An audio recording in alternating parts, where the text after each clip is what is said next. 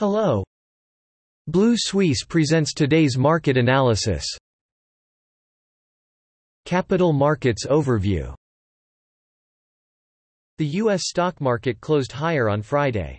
Optimism about the reopening of the economy and the prospect of a strong economic recovery driven by large-scale government spending and ultra-loose monetary policy supported the risk of market sentiment. A series of data released by the United States this week further confirmed this positive statement of economic strength. Personal spending increased by 0.5% in April, in line with expectations, income fell below expectations, and price pressures intensified and exceeded expectations. Earlier this week, the number of first-time claims fell to a record low before the pandemic. In addition, President Biden will also seek $6 trillion in federal spending in the fiscal year 2022 to promote infrastructure programs and social projects, which may enable the United States to reach the highest sustained level of federal spending since World War II. In terms of policy, investors seem to be less worried about reductions because the Fed has always believed that any price increase will be temporary.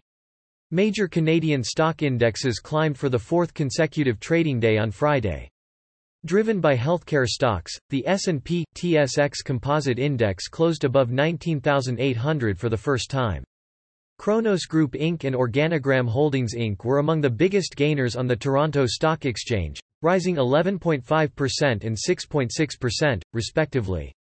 A series of data, including the soaring Personal Consumer Price Index, PCE, and better-than-expected weekly unemployment claims, stimulated risk appetite by strengthening the positive description of economic strength.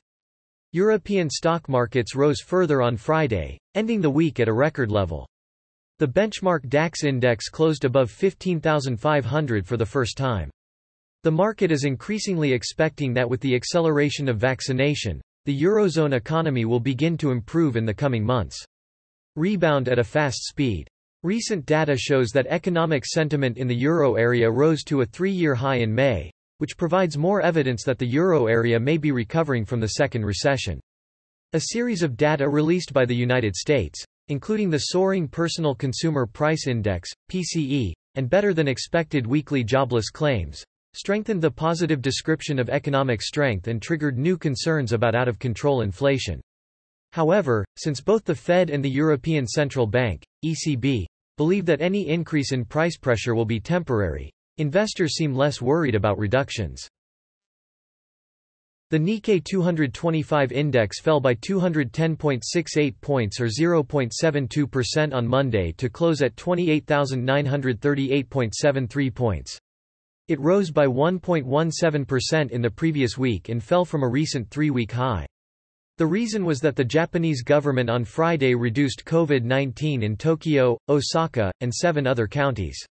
The state of emergency was extended by three weeks to June 20. Japan's unemployment rate in April rose from an 11-month low of 2.6% to 2.8%, which was higher than the generally believed 2.7%.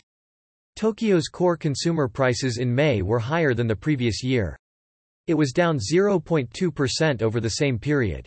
According to local data, retail sales in April increased by 12% year-on-year, which was the fastest growth in the retail industry since March 1997. Industrial production increased by 2.5% month-on-month.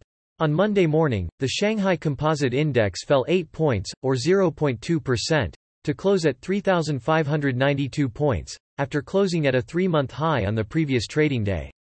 Official data showed that China's manufacturing growth slowed to a three-month low in May, and inflationary pressures and supply bottlenecks made market sentiment uneasy.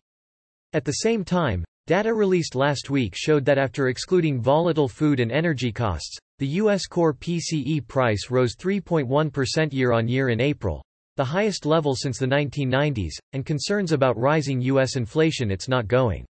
At the same time, in the United States, Personal income fell by 11.1% month-on-month in April. In March, most Americans received a check for $1,400 as part of the COVID-19 stimulus plan. The revised figure rose by 20.9%. In terms of the pandemic, the number of infections in southern China surged on Monday, with 20 new cases in the area. The authorities blocked some areas in the capital city of Guangdong province.